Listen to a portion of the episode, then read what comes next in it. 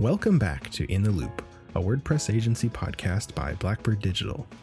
I'm Cory Hughart, and in this episode, I'm joined by Phil Hoyt and Jack Watson to talk about the recent explosion of machine learning algorithms, how they will affect what we do as developers and designers, and how we do it, if we still have jobs at all. If you have questions about WordPress website development, contributing, or anything else web related that you'd like to hear us discuss, send an email to podcast at blackbird.digital. You can also find us on Twitter, Instagram, and TikTok as in the loop underscore WP. Blackbird Digital is a web and app development agency that specializes in WordPress, creating on screen experiences that connect, teach, communicate, and inspire. Visit blackbird.digital for more information. Enjoy the show.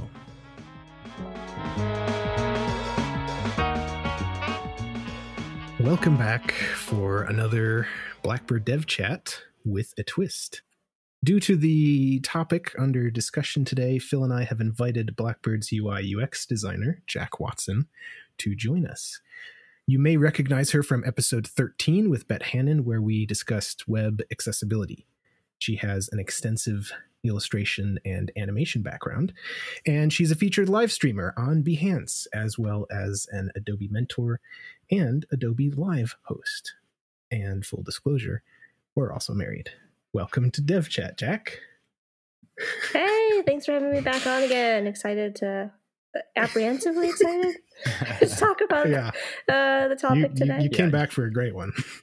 This is yeah. Th- there's no controversy in this one at all.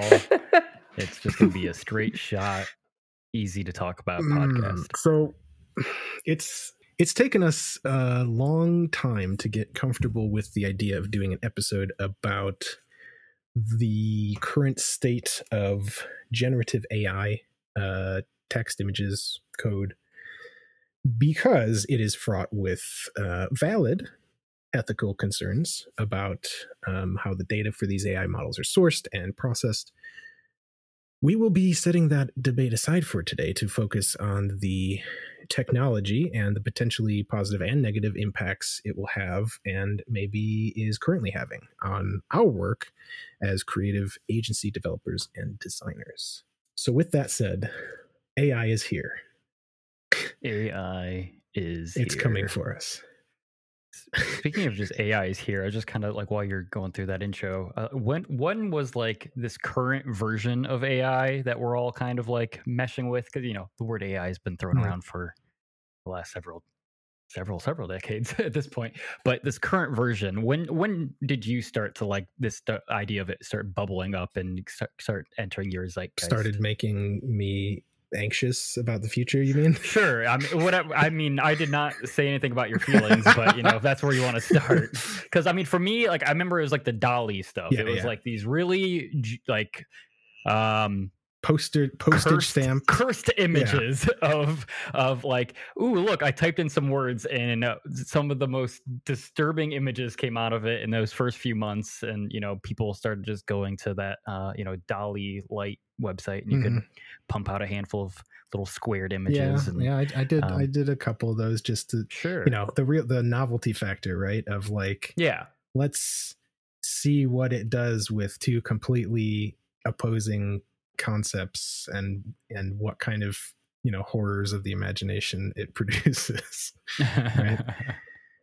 When when was that? When that was like it feels a while ago at this point. I don't i would love to nail that down exactly the date but it feels like about like maybe a year and a half two years ago i guess at this point maybe yeah. where we started like you know you'd be on twitter and you'd just see like the the the the three by three grid mm-hmm. of like, look at what I mm-hmm. created. Mm-hmm. I, I put Pikachu plus old timey hat, and I got the most creepy thing in the world. Well, since then, things have uh, rapidly developed yeah. for sure.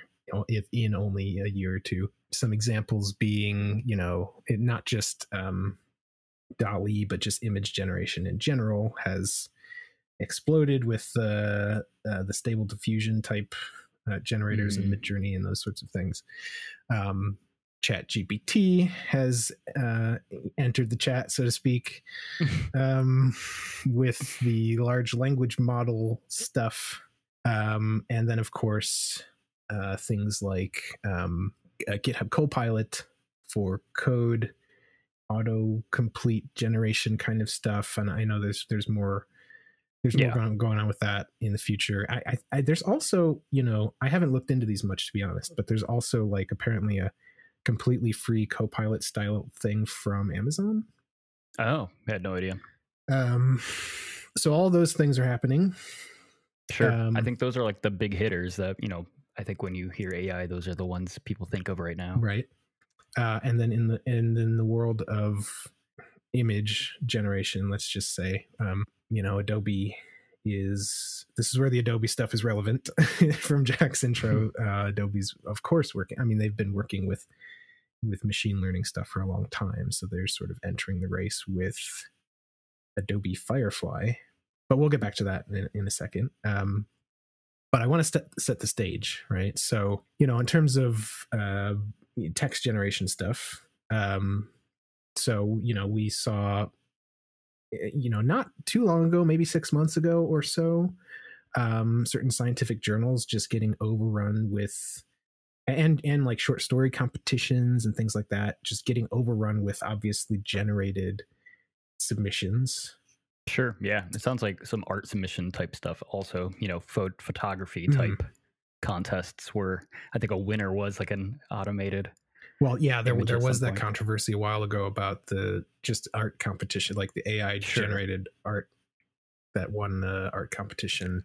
But I guess in general, the, the main subject we're talking about is just the you know these previously user generated submission type forums are being flooded with AI mm-hmm. content. Um, you know, in terms of code, uh, Stack Overflow banned, um, you know, generated, uh, you know, responses, uh, answers um, and art portfolio websites, of course. Um, it, either took two paths, right? There's two paths that the art, you know, portfolio websites have taken. One being uh, just let just let it all in and have essentially become, as far as I can tell, basically AI art showcases, and you know, it completely transformed from what they used to be, right? Or they banned AI art submissions. And, you know, I don't know how that's working out for any of them necessarily, but that's that's where we're at. Or at least that's where we were at a couple months ago. I, I'm, you know, I'm trying to keep up with these things, but uh, I know mm-hmm. today, um, or maybe yesterday, whatever, um, people are losing their minds over some generated uh, video where mm, there's like yes. a bunch of people dancing, and I don't know, there's like anthropomorphic cats I saw a few of these. You know, I'm on the TikTok, mm-hmm. uh, as an old person would say, um, and yeah, there was it was definitely a flurry of uh, people getting their hands on this newer video AI type situation, and yeah, they were typing in things like pandas at a salon and they would get again we're back at that DALL-E stage of things where it's just cursed mm-hmm. images mm-hmm. of pandas cutting other pandas hair and it was uh pretty disturbing. But you know, it, it's that case where it's like, wow, this is novel at the moment, but I bet in the next probably few months, unfortunately, it'll probably be like, okay, well, yeah, we can type pandas cutting each other's hair, and we're getting pretty close to what we're looking for. So, so as much as it's a, a joke right now and maybe scary, and uh, it, will probably come to fruition in the very near future. So, yeah, at the rate that everything is moving. Um, I'll be honest, I don't put a lot of stock in a lot of these like weird negative things. Like I see a lot of it, but I don't. I'm not. Uh, nothing in my life has been impacted greatly by this. Uh, you know, I'm not on any of these communities. I'm not on YouTube seeing a ton of generated content that's like overflowing my feed on the socials or anything. So uh, it's hard for me to weigh in on these. I'm sure it is pretty disturbing for some people. I think the the where I have seen it, and at least maybe where we can kind of pigeonhole this uh, conversation for our podcast, is like starting to see it inside of the WordPress sphere. Um, you know, we're st- just now starting to see plugins and blocks uh, kind of integrate with AI. Um, very, if, if you're familiar with the Notion uh, writing application, it's very Notion esque where you can kind of ask it to write you some, uh, you know, you prompt it like you do lots of these text generators, and it kind of outputs, um, you know, text. I think that is one version that we're starting to see in WordPress. Um, and then we also have this other like weird other side, which is a little more hands on, but it's like, hey, Chat GPT, write me a plugin that does mm-hmm, mm-hmm. X, and we're starting to we're starting to see that. I, I kind of do feel like those are just um, you know trend wave trend people who are just trying to stay relevant inside the YouTube and Twitter sphere. Yeah, there but, was um, a there was that moment. Um, yeah, like yeah. a couple months ago. I mean, they, we're still on the tail end of it, I think, but early 2023, I will say, where you know every uh, let's say personality that, that I follow in the WordPress sphere was I asked ChatGPT to write a WordPress WordPress plugin, and this is what happened. You know, yeah, and you know whether they were doing that just for the content to like say sure. one way or another, like this is great or this is bad, or you know, I mean, there are some people, you know, not just trying to generate plugins, but utilize ChatGPT or um, you know image generative AI in plugins. Um, so mm-hmm. our uh, friend of friend of the podcast, Ryan Welcher, he does streams every Thursday, just about, and not even a couple weeks ago, he was kind of finishing up a, uh, an example plugin. I, he doesn't. Okay, some of his plugins he puts on the repo. I don't know if this one is going on there or not, but he was working on a image generating um, plugin for WordPress. So seeing a lot of it. Um, some people might be familiar with it. Uh, alt text generating uh, mm, plugin yes. that's been making the rounds. All sorts of all sorts of things. Um, yeah, the the image generation. I don't know. I still like. Okay, so there's right. We've got we've got you know. I'm kind of I kind of lumping the code generation with the text generation stuff. I mean, they, sure. they are kind of they're trained on kind of different sets of things, but essentially they're outputting language. Uh, and then like the image generators are kind of a different ball game. I kind of I kind of want to I want to try at least to summarize how they work and probably get it terribly horribly wrong, but bear with me.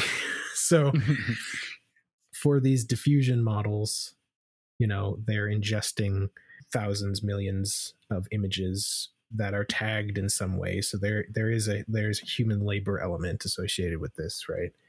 And um and that gets back to the ethics, of course. But so these images are are diffused, right? Like they're they they're literally um blurred. blurred. Yeah, right. Like yeah. kind of noise added, just and you know then they're unblurred, or at least that's kind of how the the generating part works is it's starting from random noise or some sort of input and trying to unblur uh, an image and i think that this was kind of one of those um, happenstance inventions where like somebody's you know th- i remember 10 years ago when upresing images mm. was very new mm-hmm.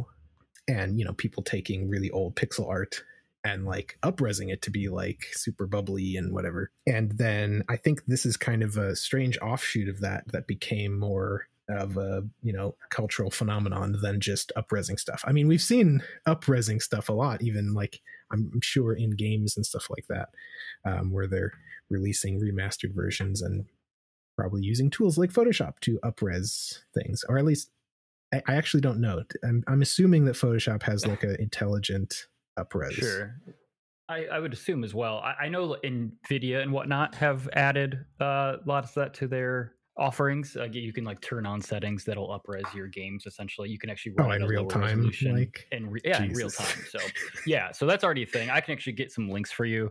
Um, I'm not going to even attempt to kind of describe how any of this AI stuff works, unfortunately, just because I really don't know. But I do know those tools do exist uh, in real time for a video game. Like you can run it at 720 and upres it to 1080, and it actually looks even better than running it natively at 1080 at, mm-hmm. in some mm-hmm. cases. Mm-hmm. But uh, I, before we move on from the image stuff.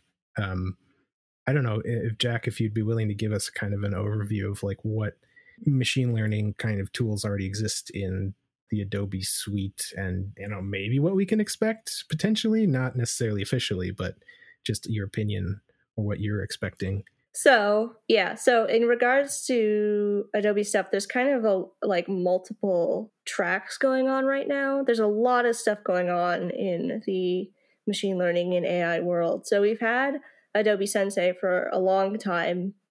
People have been using, whether or not they know it, uh, AI machine learning in Adobe Apps for a long time. Um, you know, back when I believe it might have been Content Aware mm-hmm. was the mm-hmm. first thing that kind of that came was out like when yeah. we were in college in Photoshop. Which I'll let other people date me.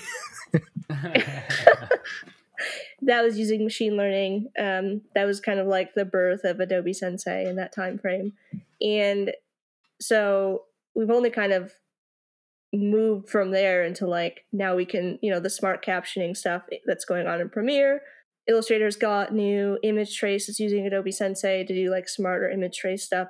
So there's like that side of things, right? They're kind of like beefing up uh, the tools that exist inside um, software that is meant to be used by creatives to, you know, amplify their work, mm-hmm. elevate mm-hmm. their work. And then we've got on the other side of things, Firefly is kind of like its own thing that's more traditionally uh, models, right? Using data sets to generate images. Um, there's a whole bunch of kind of like in exploration features uh, that they're looking into. Obviously, like video stuff is a big mm-hmm. one, um, and audio, as well yeah, as like you know t- sketch to vector. I know is another big one that people are excited about. Um, but they're also at the same time they're kind of developing all of these two kind of tracks uh, right? Tools inside of software for creatives the image generation kind of stuff um, where those two collide will is yet to be seen.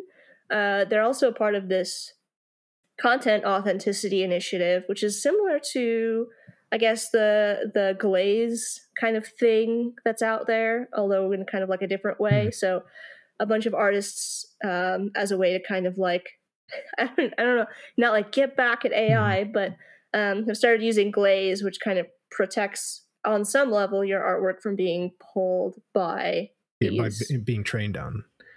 Yeah, right. I'll link. And so it kind I'll of like, to that. Um, yeah, yeah. It's it's really interesting. I I, I almost want to say it's almost it's almost like a booby trap too, right? Yeah. Like because it won't properly understand it and it could become you know that training set could become useless i think. I don't know. But it's also the sort of thing where like the the glaze tool itself and the um the generators are going to have just like the same way that we see you know uh spam detectors and spammers right? Like mm-hmm. you know at a constant arms race um with you know updating the Definitely. tools. Anyway sorry go ahead yeah, and then I guess that's the thing is that all every no matter what solution we come up with to try to like get our arms around the legalities of you know content in this new age, uh, it's going to be a a constant battle. You know, like I, the only thing I equate it to is like uh, you know, before it didn't, ma- you could use whatever password you wanted to on the internet, right? It didn't matter. But now we've got like, right we're building more and more complexities as like i don't know where does it end kind mm-hmm. of thing but the content authenticity initiative is actually like an open source project um, but the idea behind it and there's a beta out currently so you can um, i'll get the link Thanks. for you after but you can feed images into this sort of beta and it will and it actually exists as a beta in photoshop too so you can save your images in Photoshop using with the content authenticity credentials. And what that means is that if you upload an image into their, you know, content authenticity checker, it actually will like provide you information on like where the source of that image was from and like what edits were done to it. It was originally meant to sort of be to combat like deep fakes. Um, but now, obviously, with the rise of AI, they're trying to use it to kind of detect whether something has been created using um, image generation tools. So it can pick up on whether something was made in Firefly, for example, and it'll tell you that even if you alter the image in some way, crop out the watermark, change it, you know, take a piece of it and put it in something else, it'll still pull as a source. Even if you make an image composite, it will actually show you all of the like source images that created that composite. If I understand correctly, even if you like take a screenshot of the image Yes, even if you take a screenshot of the image, you know, mind. I don't even understand how Yeah, that that's interesting because I assumed it would like encode it inside of like you know Metadata or the, something. yeah the metadata or in the even in the, the chain of like gobbledygook Mhm. inside of the code of it, the image itself. But seems like it goes further than that. what Adobe's attempting to do is build a so Firefly, the the image image text image generator they have, it, it's got a couple of different things in it now. It's got like a text effects thing, and it's got like a um, a vector recolor option as well.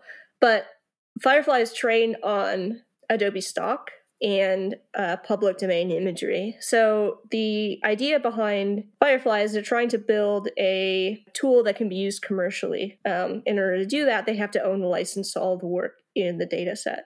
And so how the content authenticity stuff kind of factors into it is that they want to be able to prevent content from being uploaded to Adobe stock, obviously, that's been generated using AI tools, right? They only want to have content in there that's they own Mhm, mhm. the rights to. And so they're trying to build this kind of like AI, but like this is where it gets complicated in that it's always going to have to be a constant battle, right? Between like the tool that gets built to protect um, artists versus, you know, people trying to get around it, right? Like there's always going to be people trying to get around. I mean, it's been like that way, that way for I mean, that going back to like people removing watermarks from images. Like it's this is not a new or you know sort of or just issue. like tracing images i mean that's kind that's kind of a higher order I mean, there's an entire like area in another country or people just repainting famous paintings. so yeah, I- I- Well- cop- copyright is for Yeah. now I, I, I mean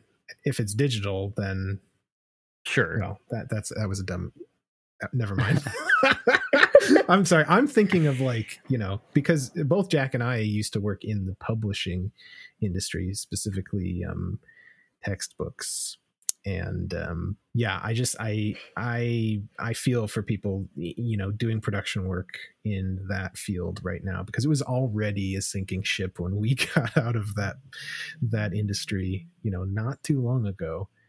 Um everything being outsourced and you know and now like because you know correct me if i'm wrong jack but you know a lot of the asks you know for art production for textbooks is just like here's the here's the art or chart or whatever that we want just remake it Yeah, I mean, it was that's sort of the industry in a Mhm. nutshell. Um, is ninety percent of what we were creating was here's this artwork rendered out of copyright. Mhm. Here's this artwork rendered in our style. Right. Um, there was a lot of those kind of asks, and so the AI is definitely going to disrupt um, that industry and production art as a whole, which is kind of you know bittersweet in that like a lot of the skills I developed in that job um, certainly benefited me you know moving up in my career in terms of like learning how to work faster and more efficiently um, but you know at the same time like you said it's kind of a race to the bottom and i think that and this may be a bit of a hot take controversial opinion right um, I think it's, I think it frees. I would like to see it. I mean, I like use this term a lot, like AI work for creatives rather than against them. And I think that there's something positive if you can find a positive spin to you know job loss. Mhm. Would be that it frees artists up to do the work that they actually want to be doing. Um, I I mean, I was pretty miserable. Mm. Um, you know, just kind of recreating work out of copyright, essentially. Like, I mean, I first of all, that's already kind of shady, like, right? Like, you know, but I want to come um, back to I want to come back to how it is uh, affecting you know you know people just starting out. Um, I want to save that bit for later. Sure. Um, I I am curious about your take, um, bringing it back towards kind of what we do at the agency uh, Mhm. level. You know, now that Adobe is set to acquire Figma, I don't know if that's gone through yet. Um, I know that's a whole thing. but you know uh ui stuff Yeah. is Mhm. is imagery right is is there is there Sure. do you do you foresee a time when you, you know we're generating entire figma um, compositions. This is where it gets complicated, and I think that eventually we will get to a point where AI can create interfaces um, on some level, but AI at this point is is really bad at context, mm-hmm. um, and it's just really bad at like understanding.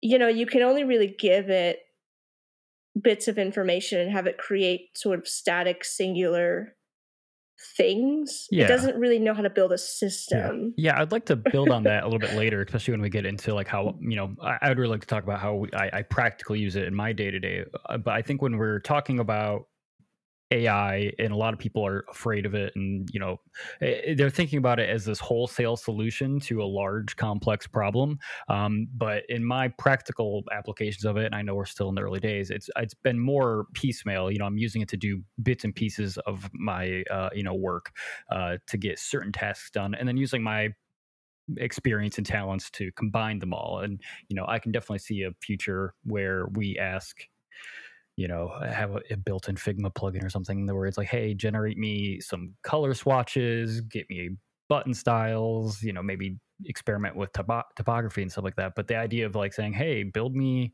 a website.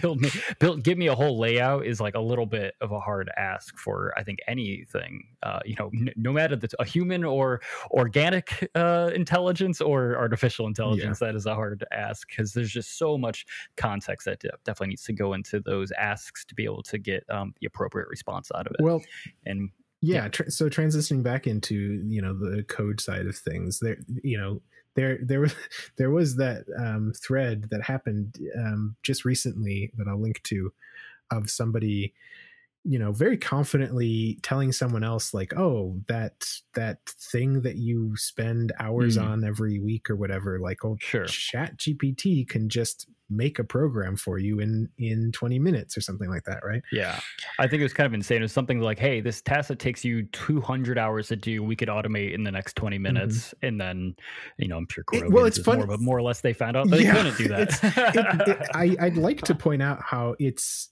it's funny how the the the i don't know how to describe this like it's no longer just about like oh we can automate you out of having to do that i.e your job right automating people out of a sure. job has been a thing for a long time but now it's we can automate automating you out of a job sure. Um, but yeah. but uh, you know the thread itself again i'll link to it um, is just it, you know it's the cautionary tale of our of our current time right? If we take a, a snapshot right now you know eh, getting back into the the language model stuff specifically in code generation of course is you know if you've got a very complex you know problem that hasn't been automated yet probably for a reason because it's complicated uh, and then you just try to ch- you know ask chat gpt to make you a program to do that.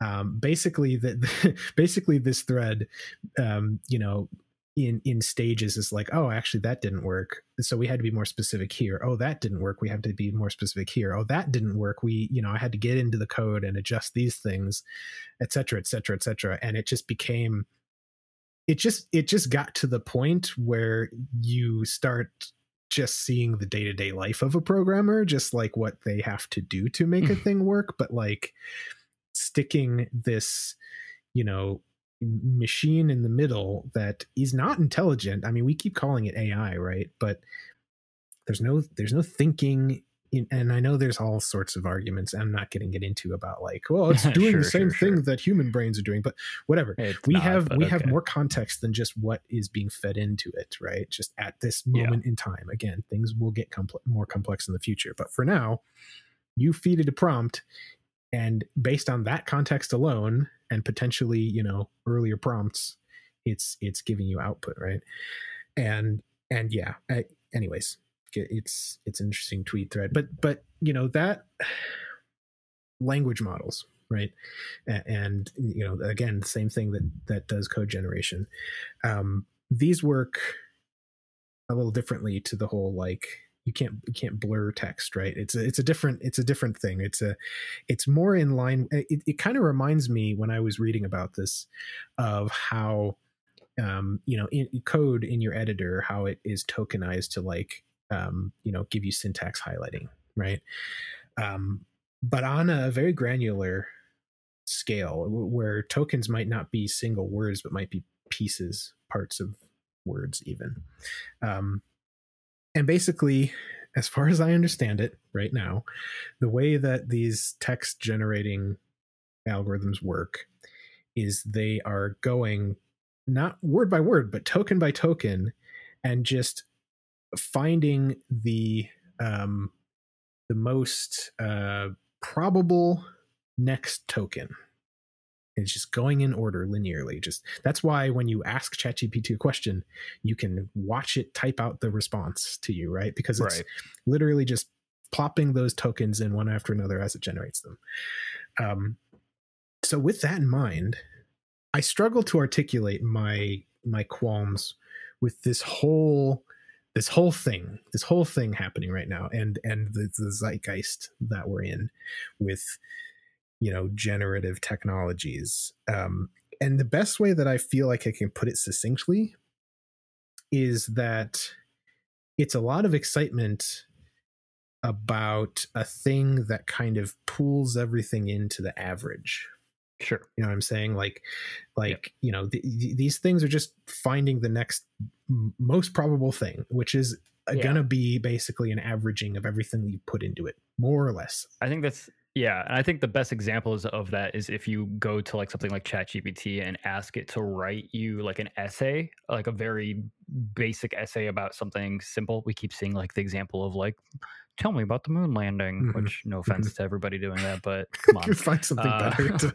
yeah, it's almost as bad as the Copilot X example. Like, how do I center a div? Like, can we can we drop the meme? But um, but if you ask it to like write you a very simple essay, it just kind of has a bunch of filler words. It's like, oh, this happened this time, mm-hmm. and then a whole bunch of filler words, and then this happened, and then a whole bunch of filler words, and then and then let's repeat the whole essay again really quickly in one sentence, just to like you know seventh grade level, sixth grade English class style, and then call it a day. And like, yeah, it's like when you read it, you're like, okay, yeah, you you just averaged out like five different articles into one little paragraph, which is you know sometimes useful yeah that's that's the that's the thing for me is that it's it's it's not it's not coming up with some sort of outline and and kind of putting these concepts in order. It's going token by token.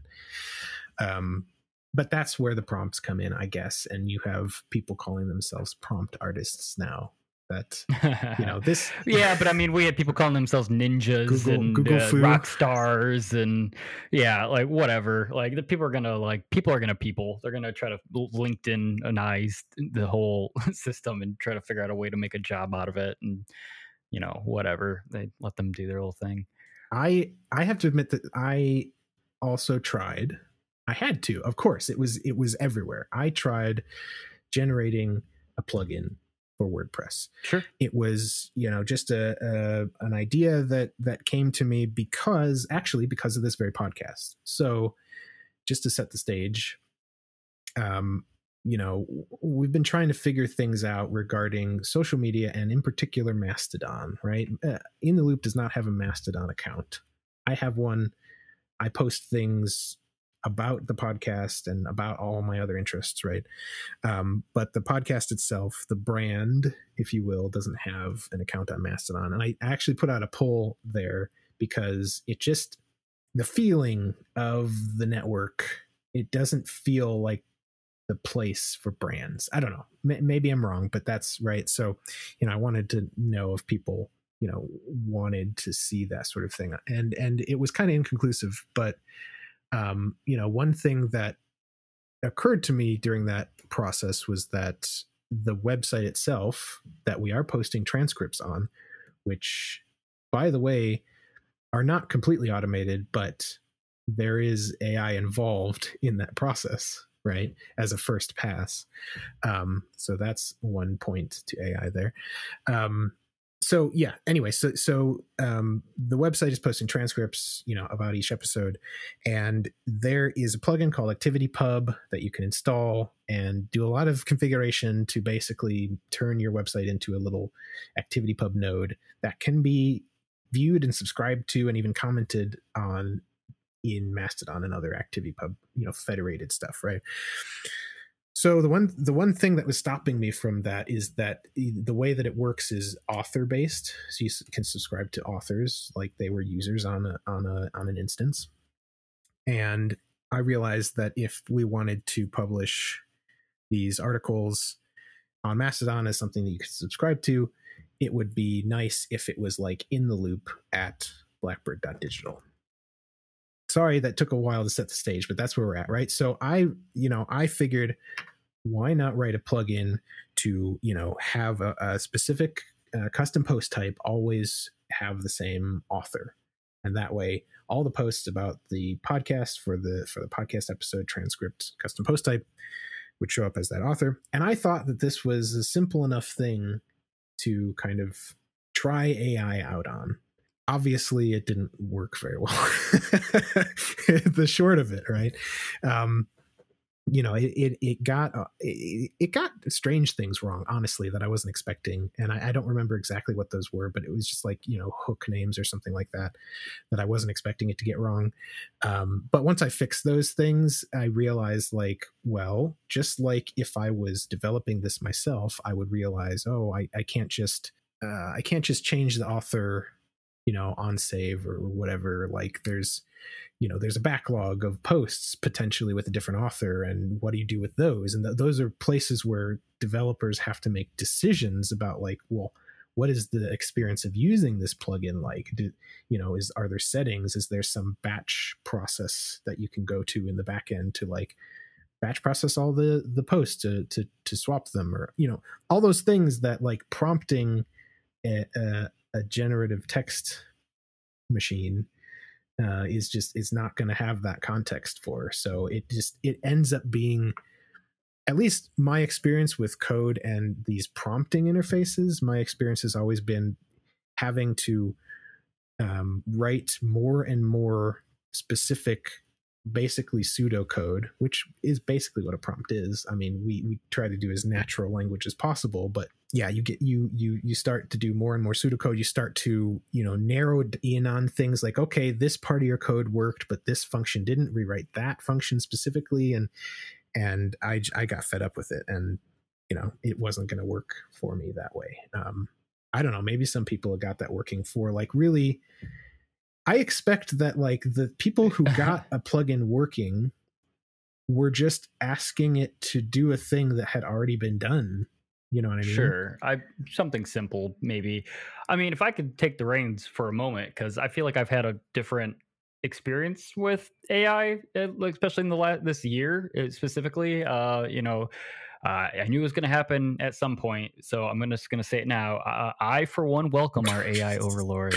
So I, I, feel like that was an obligatory quote at some point that I had to make. But um, I've had a very different experience uh, in general. I, I, I use ChatGPT and AI in general on a daily basis now in my workflow.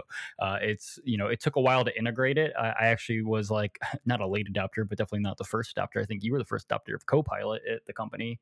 Um, you were using Copilot and then you were talking about it in some dev chat. And I was like, well, you know, maybe I'll install this and give it a go. And, you know, and my experience with that was very interesting. You know, I kind of, I didn't really read the docs or anything. I was just like, it just, it had predictive text, which was kind of nice. And then you kind of keep moving along with that. And then you kind of find out that you can actually like, oh man, I just need to massage this data from one place to another place. And I just need a function that does that. And I don't want to go Google the, the function in PHP that does that. Like what, what is the, what is the code that does that? And so you write write just like uh, a comment in your code and you're like a function that does xyz and then it kind of just spits that out for you and you're like wow thank you. That was just a little bit of brain work that i just didn't want to do right now and now i'm just like kind of seamlessly working. So that was kind of my foyer into like just starting to you know appreciate um, what ai could do for me on a on a line per line basis um, uh, but it kind of like kept evolving from there. You know, I was already a user of um, Midjourney for my D and D campaign stuff like that, so I wasn't like against any of this stuff to begin with. But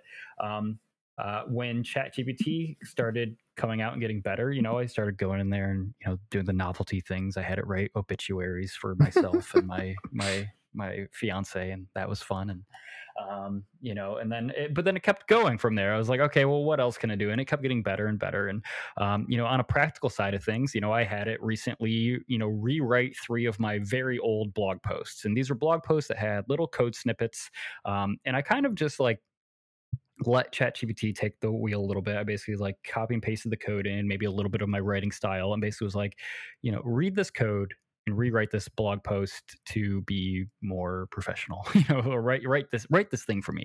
Um, and about three of my blog posts now have been rewritten with ChatGPT in mind and you know these are tasks that are difficult for me. You know the code side of it was like fine. I, I asked it to optimize it and some of this code is old and um, definitely needed a little bit of optimization which is you know nice of it to like yeah oh hey we read through it and you know we found a few little like hey you're you're looping through the variable in a weird way here and blah blah blah and you know we can rewrite some of this and maybe uh, i even asked it to be use uh, php um, coding standards for WordPress, and it you know did that to some degree as well. So, um, but yeah, essentially three of my blog posts got rewritten in a you know in an afternoon of me just kind of feeding it in there and massaging the data a little bit to get out um, paragraphs of text that would have never came out of my hands uh, naturally because I'm just not that type of person. I don't even believe I speak very well, let alone type very well. So, um, I, so I was very happy to have blog posts that other people would benefit from with my code that you know people would be able to then use. So that was like an interesting experience in the recent in recent history. Correct me if uh, I'm but wrong. then even more. Oh, sorry. Yeah. Uh, it. No, I mean that kind of sounds like automating a you know a task a dreaded task for sure. know, programmers, which is you know not just writing, of course, but like it it sounds like you know automated refactoring, even if it's not specifically about your code you refactored sure. your blog post. in a lot of ways it is with, though but yeah. yeah yeah with like more approachable language or maybe some and you know maybe you didn't describe much at all and you had it describe in natural language what the code is doing and that sort of thing like sure yeah i mean it commented things that i had left out in the first pass mm-hmm. just because you know maybe naturally i was just typing it to solve my own problem and you know i wasn't overthinking about somebody who'd go into that code and have to read it themselves i just want to stick a pin um, in I this mean, idea of using yeah. a large language model to do language tasks. continue. sure. Yeah, yeah, yeah. I mean, and even to continue that train about language tasks, uh, you know, I was recently asked internally to provide uh, a description of an API integration. And, you know, I wrote a little blurb for myself and it wasn't very professional, but it was just like, what I could get out at the end of the day when they needed it. And I then ran it through ChatGPT and basically just asked it to make it more professional. And it did that for me. And I was like, thank you. Like, you know, again, these are words in a way that I wouldn't. But uh, going back to even just like on a more granular scope when I'm writing code. You know, I had a recently had a uh, you know a large feature ask, and um, you know I I wasn't again asking it to wholesale create me a plugin or a feature or anything, but I along the way while I was doing my own coding, I would ask it to just do certain tasks for me. I was like, you know, hey, I'm working with a lot. Of, it had to do with it was I was building a calendar. You know, I I needed a lot of date and time stuff, and so I was asking it to like, hey, I need an array that starts today and ends at the, this end date. Um, you know, this end date is based on you know a database entry from WordPress. Um, and it outputted for that for me and i had to massage it myself. And then i wanted it that array to be you know filled with certain pieces of information that it's getting pulled from um, a post type. And you know i you know and and so on and so forth. I kept kind of asking it to do these like heavy thinking pieces that would have required me to like usually just go skim through a couple tutorials or examples or stack overflow and pick out the pieces that i need. Um, to then build this visual, you know, calendar for me. And, you know, but instead of having to do that, I asked ChatGPT to kind of do that heavy thinking lifting for me. And I was able to get, um, you know, it to a point where I was able to actually accomplish that feature in a much faster timeline than I would have if I had to have done all that work um, myself, um, which again would have been just me sifting through data to get to those answers. It wouldn't have been me, you know, maybe handwriting a handful of it, but some of that would just been like, you know, uh, you know, creating a calendar from scratch is a nightmare and a half. You just got to like juggle a handful of ideas in your head, and it's just not always the easiest thing to do. Um, sure, but so but yeah, yeah I, you're, I, you know, you're you're uh, I don't know you're you're directing it uh, more or less. You have you have the context as the human. You have the full yes, context sure. about what needs to, to happen, and you're asking it to you know do more and more kind of specific things that are kind of automating the grunt work of you know there's still there's still grunt work involved in programming. Like it's not all i don't know i don't know what people think we do if if if they're not developers honestly but you know it's it's a lot of typing right? Yeah. And you know even before uh you know copilot or those sorts of things existed um you know we've had tools for a long time with with our um with our code editors to auto complete things for us because sure. the boilerplate code is not fun to write. And boilerplate's a great use of i think um you know gen- generative language stuff. Like give me this you know scaffold this out for me and then i go in and and fix the the details this kind of thing. Um which is interesting like so bring it back to image stuff, right? All the stuff that I see is very like, you know, I mean, it's generating a raster image. And a raster image, well, I'll let Jack explain what a raster image is since she's the designer. I don't want to get too deep into the weeds, um, but yeah, a raster image is, you know, an image created out of pixels, mm-hmm. right? And you only have a, a specific number of pixels to work with depending on your document settings. Um, so you it's limited in so if we look at so let's just kind of look at image generators that exist out there right now. You're getting a flat, usually PNG. Uh, I think maybe a JPEG, but generally PNG mm. of raster artwork. And if you've ever tried to, sc- you can't scale up well, unless you are using some other, a, I guess, AI easily. tool, right? You can with an AI tool. but generally, just to keep it like high level, if you try to scale up a raster image, you're going to see those right, pixels, right. right? Because that's you know, going over 100%, you're going to start to see them. So that's like what we mean when you say raster art versus vector art. That's uh, you know, if you SVG land, mm-hmm. um, it's code. Illustrator land, it's math yeah, right. We are making paths, right? And those paths, you can define certain uh, appearance attributes to those paths, but they're infinitely scalable, right? Because they're just they're they're paths based on like point positioning. You can scale them up and et cetera, et hmm. cetera. So that's different than you know raster art, which is made of pixels. You know, raster art doesn't have any of those these nice points and paths that we can transform and translate as we see fit. We have to we're limited to how it was made originally with the original kind of pixels. That so. just sounds like you know because because we basically you know what we've been talking about a lot here is like kind of you know yes sure we make use of some of these tools but we're not we don't expect it to give us the solution like hand us the solution we expect it to get us a certain percentage of the way there at least over 50% generally speaking right? And then we go in and we edit the contents and we can do that with mm. text. Mm. we can do that with code. We can do that with yeah. you know with um with the transcripts for these episodes right? Um, we're reading through the entire thing as as the audio is playing and fixing each and every word if it didn't pick it up correctly right?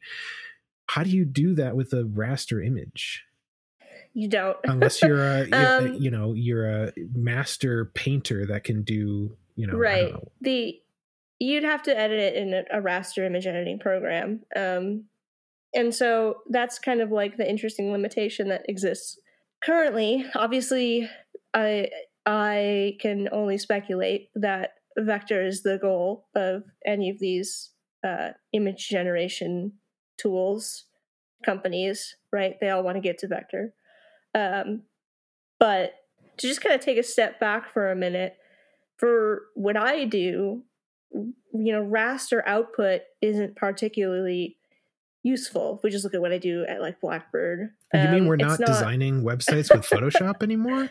Right. Like it's not exactly useful for what I do. Um, and so right now it's an interesting toy but I mean, I've even, you know, even just kind of like, it's been hard to figure out how this kind of stuff fits into my workflow.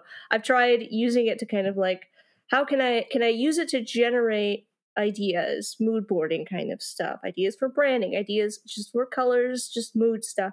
And even still, I feel like it has a hard time understanding, again, getting back to context, like what is what, it can't understand me as a creative. It can't generate things that are, it has yet to create something where I've been like, yes, that is what I had in my mind for this project. It's not very good at that kind of stuff. And so, obviously, my hope for AI is to see it more integrated into tools that can take what I have in my head and help me like m- massage it and get it to, you know, get it out. Um, I think a struggle for a lot of because there's multiple audiences for AI tools, right? There's people like me who want to be able to utilize it to elevate their creative work. And then there's the other side of things, which are people who want to generate images wholesale. And those are kind of like two competing I just audiences with different I need to I goals. need somebody to explain to me. I'm hoping maybe you can. Like what are these people expecting to use these images for? Yeah, I mean, eventually the point of it would be for commercial use. They want to be able to generate. I mean, that's the difficult thing, and what we're I'm seeing a lot of people get frustrated with is, you know, um, I part of my responsibility. I run some events in the Firefly Discord for Adobe, these prompt jockey events, and I see people get very frustrated when they give me a very very specific prompt and they have something very very specific they Mm. want the image to generate, and it Mhm. can't do Mhm. that. Yeah, It can yeah. give very general uh like it'll give you a spectrum of things, right? Based on like you want a surreal landscape. It'll give you things that it'll give you a variety of those things, but like it's not, you know, it the joke is about like, you know, fingers, counting the number of fingers on a hand, right? Like or just like you know, I had somebody really want me to generate three kittens for them, and it could not Mm. count three kittens out, right. Right. Like it couldn't, it didn't understand that. It doesn't so, know the number three or that, that it's even drawing Right. what a kitten is. It just is like, well, this blurry image eventually looks like you what you think is a kitten. Yeah. right and so it'll just like just pick spots to put kittens where it thinks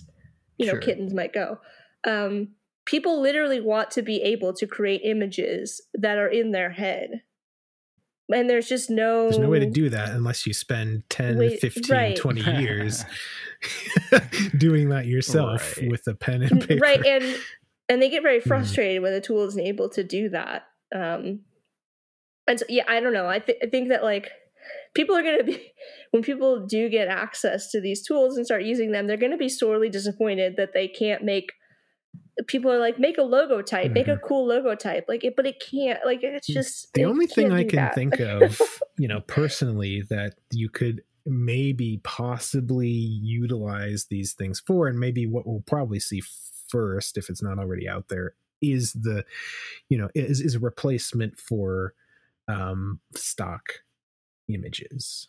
Because Yeah. already stock Mhm. images, I mean, none of us sitting here like or enjoy stock images and we make fun of them a lot right? When we see them in the wild like this has nothing to do with your company or whatever it's just got a general vibe and you're like okay that's great for this yeah. this marketing copy or whatever right? So like i guess i can sort of see it there but I mean, to get back to what we were talking about a little bit earlier, and what I kind of mentioned is that there is a benefit, as much as it is kind of a hot take to say, to give people the access or the ability to generate the images that they need if they can't afford an artist to do that for them. well that's why stock art exists in the first place I, I right and so there's a there's a benefit there. Like i would much rather i don't know i would much rather people who I, it it removes like a level of like gatekeeping right? And i and i know that's like artists might get kind of angry at me for Is saying it that but gatekeeping though to like spend your dedicate your life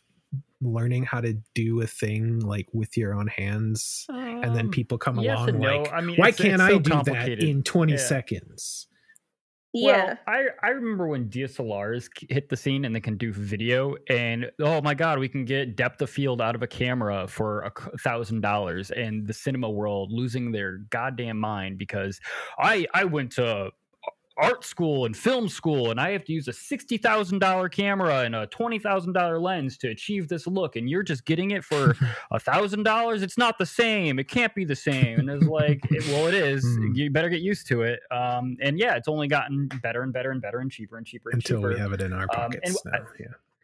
Yeah, uh, yeah. Well, I mean, going even to like in your pockets, like imagine you are a small business, you have you sell X widget, and you just need product photos to go on your website, and you don't have a great um, lighting equipment or anything. So you pull out your phone, you take a photo of it, you put it into Lightroom, and you say remove the background, give it a nice uh, reflection, make it all look shiny, remove the blemishes from it, uh, and you know that's a few clicks instead of like you know somebody who took you know Eh, you know, went to school to learn Photoshop to like you know painstakingly remove but those pixels. I will like, say I, I that's, that's a great example, but I will say that you already have to know to do those things to make it look good. Like there are there is still, you know, people have never ever done this that sort of creative work specifically before are not going to know what they don't know about why a professional thing looks good versus their can you know their image. I, I, mean, yeah, I don't think they might know the exact terminology, and of course, and unfortunately, I did go to art school, mm. and I so All I do know them. But I do see, I do see, I do see a world where Canva has a button that says product photo, and it literally just has an example of a fo- like their crappy photo they took out of their like their camera and then what it looks afterwards which is just it on a white background cleaned up uh, and then you know upload my photo hit button and do it. They don't need to know that it removed the blemishes or anything. It, they just know that it looked better than it did out of their phone.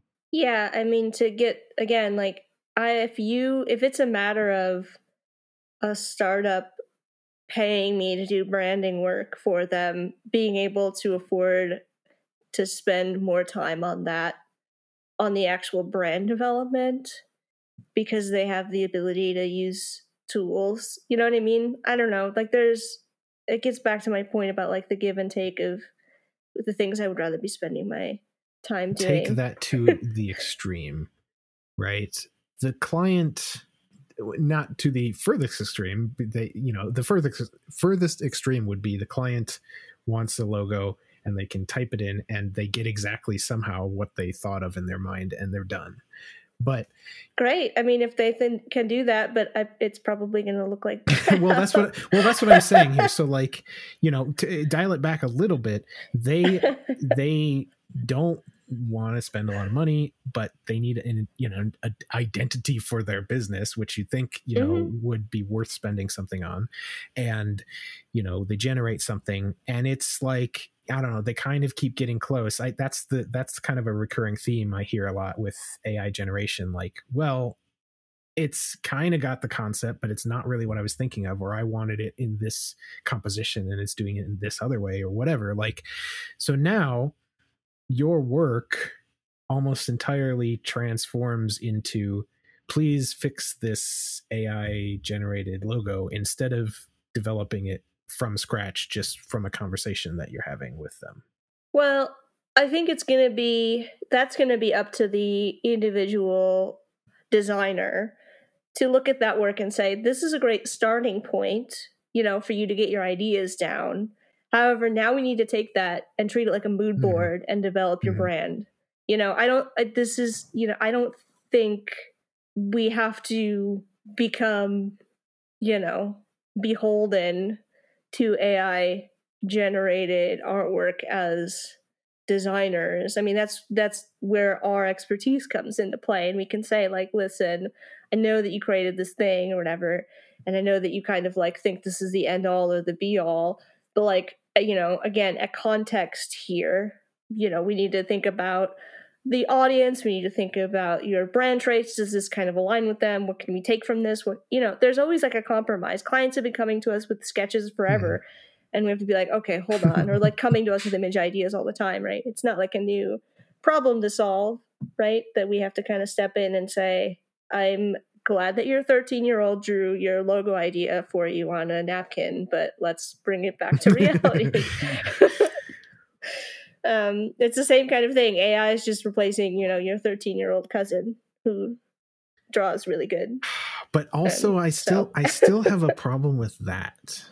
even even that right the, the well it's this is like this is it this is right the crux of it it's you know um the the issue is the the where this all kind of stems from right is a lack of respect for the craft that we perform and that is the reason why these data sets were even like nobody would if there wasn't enough respect for what artists do and designers do and creatives do nobody would have even considered using just a straight data mm-hmm. pull from the internet right, of right, like everybody's right. work. And like it's fine. We can just take it because who cares? They don't have any value right? And so that's the larger discussion is that like artists creatives creatives i mean in like the whole sense of the word even programmers etc coders. Mm-hmm, mm-hmm. i think you prefer coders.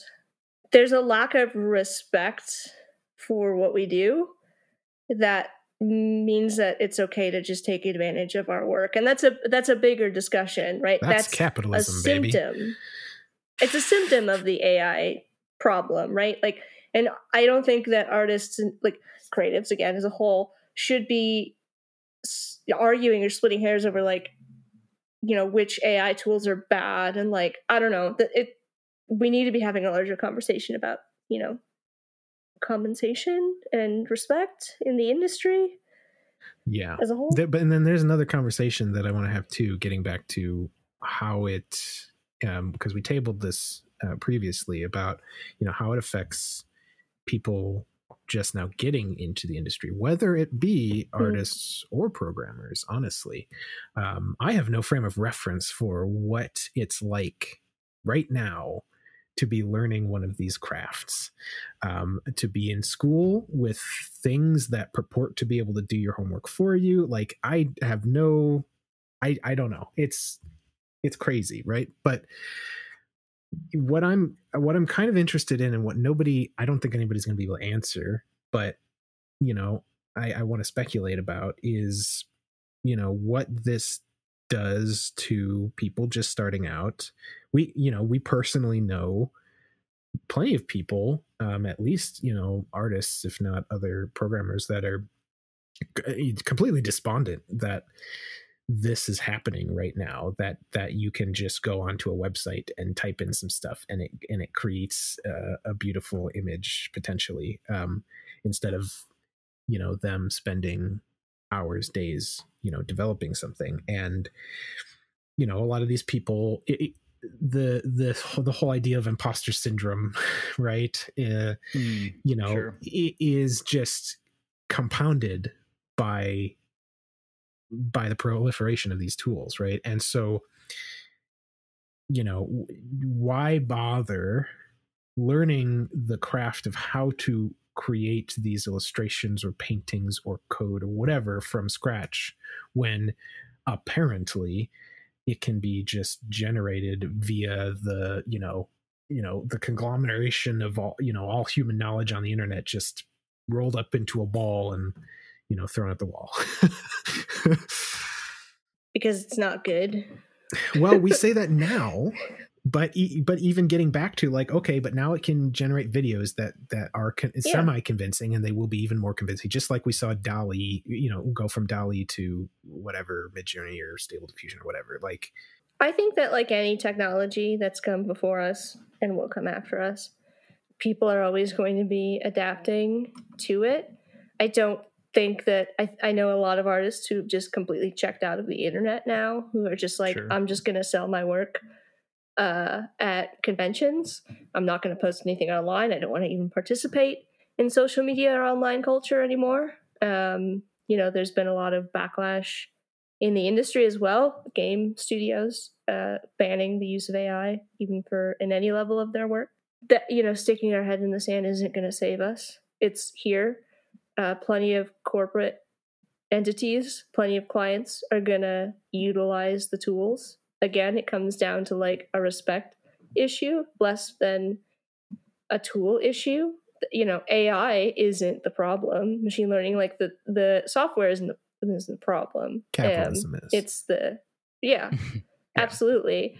And so when it comes to like being a new artist or a new creative or a new anything um, in this new world, I the those people are going to adapt just fine, and they're going to move on, and whatever comes out of the other side of this, whatever they're producing as the new new generation, that's going to impact us more than it's going to impact them. Like if you Oh, are man. driven enough, you're still going to come out the other end, and you're going to become Yeah. a designer, a developer, whatever it may be. Like that's it's not going to change So I'm that. definitely It just may not be something that we Yeah. recognize. So I'm definitely the old man know? yelling at the cloud, essentially. yeah, absolutely. I've yeah, I've been told since my first day working some 15 odd years ago that my job will be replaced and automated at some point, and I'm still going. I'm still here. I, uh, you know, for better or for worse. Um, you know, yeah, my I'll say this: my job today doesn't look like it did five years ago, and it didn't look like what I did five years ago. Didn't look like it did the previous five years, and the five years before that. And in five years from now, my job won't today won't look like what it does then. So, um, you know, we are in the technology industry. It's always going to be changing. I I thought the same thing about new people coming up when React became a thing. I was like, oh my gosh, I can't even imagine trying to get into this right now. It's so complicated, you know. Um, but it's not for them. You know, it's new for them. It's fresh for them. It was complicated for me because there was a different way to do it for so long, and it was hard for me to learn how to do that kind of stuff. So, I think if you you know, and I, you know, I said this in our, you know, we were talking about this podcast episode coming up. There are easier ways to make money. Uh, if you want to be doing something else, you can go do that. But if you want to be a developer and you want to be a designer and you enjoy doing these things, and you know, this is where you you know sometimes it is just a job it doesn't always have to be a passion but you know if you are someone who are is in this field which butts nicely up against a creative field in some in a lot of ways uh, you're you're gonna become that thing you know it- it's uh, i don't think this is gonna be what ruins it for you you know i don't believe your uh, you know i don't think jobs are of some sort in that field are going to disappear i just think the work and the job is going to change and it's always going to change uh, that, that's the nature of the beast yeah, I mean, I do recall very often being told. I mean, the, Mhm. my previous life as a, a production artist, essentially in um, the print industry, that print was dead, and we just need to transition to all digital. Um, and that certainly hasn't been the case. What's happened as a result of that is ch- cheap print is dead. I would say that specialty printing Mhm, has had a mhm. huge revitalization. Is that what we're Um, going to be and so- relegated to? Specialty websites? I, I guess mean, that's maybe. what we we already are. are, though. Yeah. we already are like squarespace like took you know but people make squarespace sites to make their simpler websites they, you know but they come to us because they need a bespoke thing Mhm. they need something that that doesn't offer them and th- those offerings will keep getting better you know hopefully maybe I, you know and that's okay that just means we get to do more bespoke things and more specialized work like um, you know, uh, uh, you you know, uh, we're going to be building out designs that those things just can't do, and you know, it's just going to keep going that way. You know, technology will keep advancing, but the asks from it will keep growing as well. You know, they always do. It's never one to one. It's never like, oh. Everything I wanted is exactly what technology is capable of doing Yeah. right now. It's like, oh no, technology got better.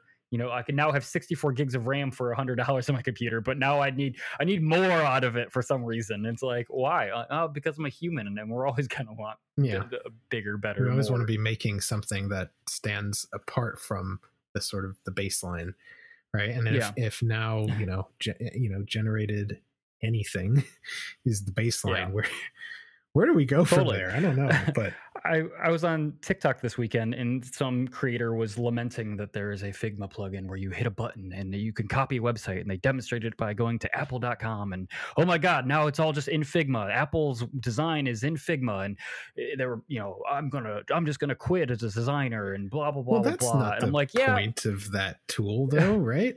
No it's a it's not the point of that tool and b like i'm sorry if you just wholesale gave that to your client they'd go like why'd you just hand me apple's website? Like Apple. yeah like thank you for the screenshot of apple's website. You're fired. We're gonna move on. Like or even if it did get let's say for some reason it got through all the checks and balances and went to the developer the developer built it and like and then all of a sudden your customer base is like hey why does this website look like apple's website? Like that, that's not like a good smell.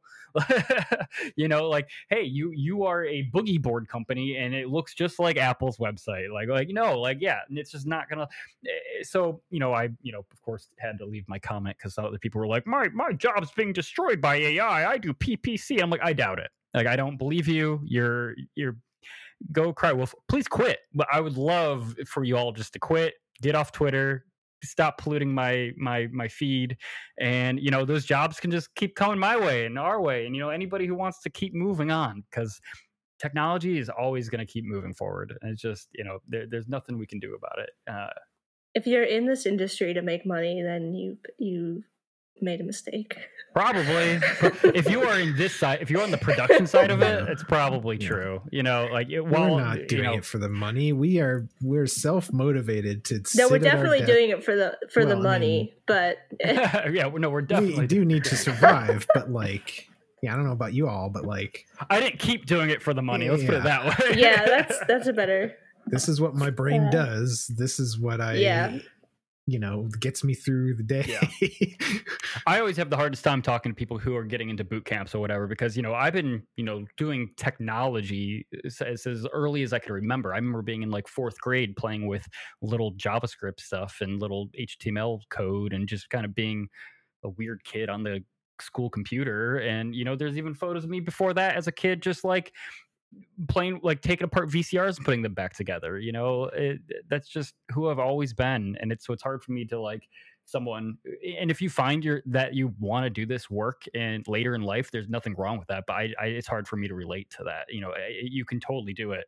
It's just you got to want to do it at the end of the day. There's no there is no magic there's no magic switch boot camp college that you just go through learn it and then have all the skills that you need to be able to do this job you're going to have to care about what you're doing at some point so, since we're eh, we're getting to the end here, let me try to summarize. what I'm what I'm hearing uh, from our conversation today is that yes, absolutely, part at least parts of our job are absolutely being automated. Um, however, uh, you know, we can we can either embrace that or or quit. and if you embrace that, and doesn't necessarily mean that you have to use it but if you if you embrace this idea that parts of what you are doing are being automated regardless of the other ethical considerations of course um it's maybe hopefully a motivator to do it even better and you know stay ahead of that sort of baseline curve that the generated stuff is always going to be you know inclined towards right? It's always going to be in the middle of that bell curve because that's that's the whole that's how it works. So and you know considering that's always been you know what technology does and what humans do um yeah maybe this is just the next you know you know we we certainly grew up with the new paradigm of of the internet and then after that right we saw even even in the just like the coding the programming sphere right like google completely changing how programmers do programming and then stack overflow sure. probably was another huge paradigm shift like people can just like look things up and make code that works and that's certainly how i learned um you know it, might not be a copy paste job anymore but you know that whatever that next phase is with stuff that is generated from all of that knowledge um, the next generation is just going to have to deal with that. I don't know. It should be interesting to watch. Yeah, I want to make it clear that I'm I'm not an advocate for tools that take advantage of intellectual property. Let's make um, that clear. no, I mean I I'm cautiously optimistic about you know what Adobe's trying to do. Mm with the content authenticity and, and with Firefly using a fully licensed data set. But obviously, I'm still cautious about all of that. Um, you know, I don't want to see, I'm very much against people being taken advantage of for the sake of profits, mm-hmm. building tools that don't compensate. And, um, you know, to kind of go off of what you were saying, you know the, the the certifications and stuff like that ultimately none of that really matters because the like it's your creative problem solving that is your product value Yeah. and, and driving force. Um, and if you don't have that and you're just motivated by money or certifications, whatever, then yeah, I can see that like you would be heavily dissuaded to pursue this industry. Um, but there will always be people who are looking to be creative problem solvers. I don't think that's going to change. Uh, It may change the what that looks like in the future. I but mean, that's a really good point. Even after Google came into existence, there are still people that refuse to figure out, you know, the Hmm. answers to their own questions with just, you know, just a click away. So there's still Sure. there yeah. seems always to be room for people like us who are yes that's a great way to put it uh, creative problem solvers that just know how to make stuff happen I think we're all going to be just fine. In, in a year from now, we'll all be laughing just like we do about NFTs and blockchain. We'll just be like, oh, it's just a, it's just another thing that kind of exists. either that still." or all out of a job people Hey. are going to be dis- sorely disappointed if they think that like i'm just going to magic what i want into existence right, it's it, everything is still going to require some level of effort some level of effort. You're going to need specialized people to be doing things, and yeah, if you're some CEO thinking you can lay off your entire engineering force and just start typing, well we away, see how that turns out Yeah. we're No, watching that in real that's time so happening eh, is what it is. All right. Well, on that note, I think we got to end this here. Um, but uh, you know, right. I'll be interesting to uh, interested to you know see if this you know gets one day our our podcast gets fed into a generative AI so that we can just sit back and you know generate episodes for people to listen to. Wouldn't that wouldn't that be great? They have- Wouldn't that isn't that what you I want? wasn't here the whole time. they have voice modulators you could have yeah, somebody just Descript actually already Yeah. does that. To be fair, like yeah, we'll we'll talk about this off air. All right. Well, here's the awkward ending and cut.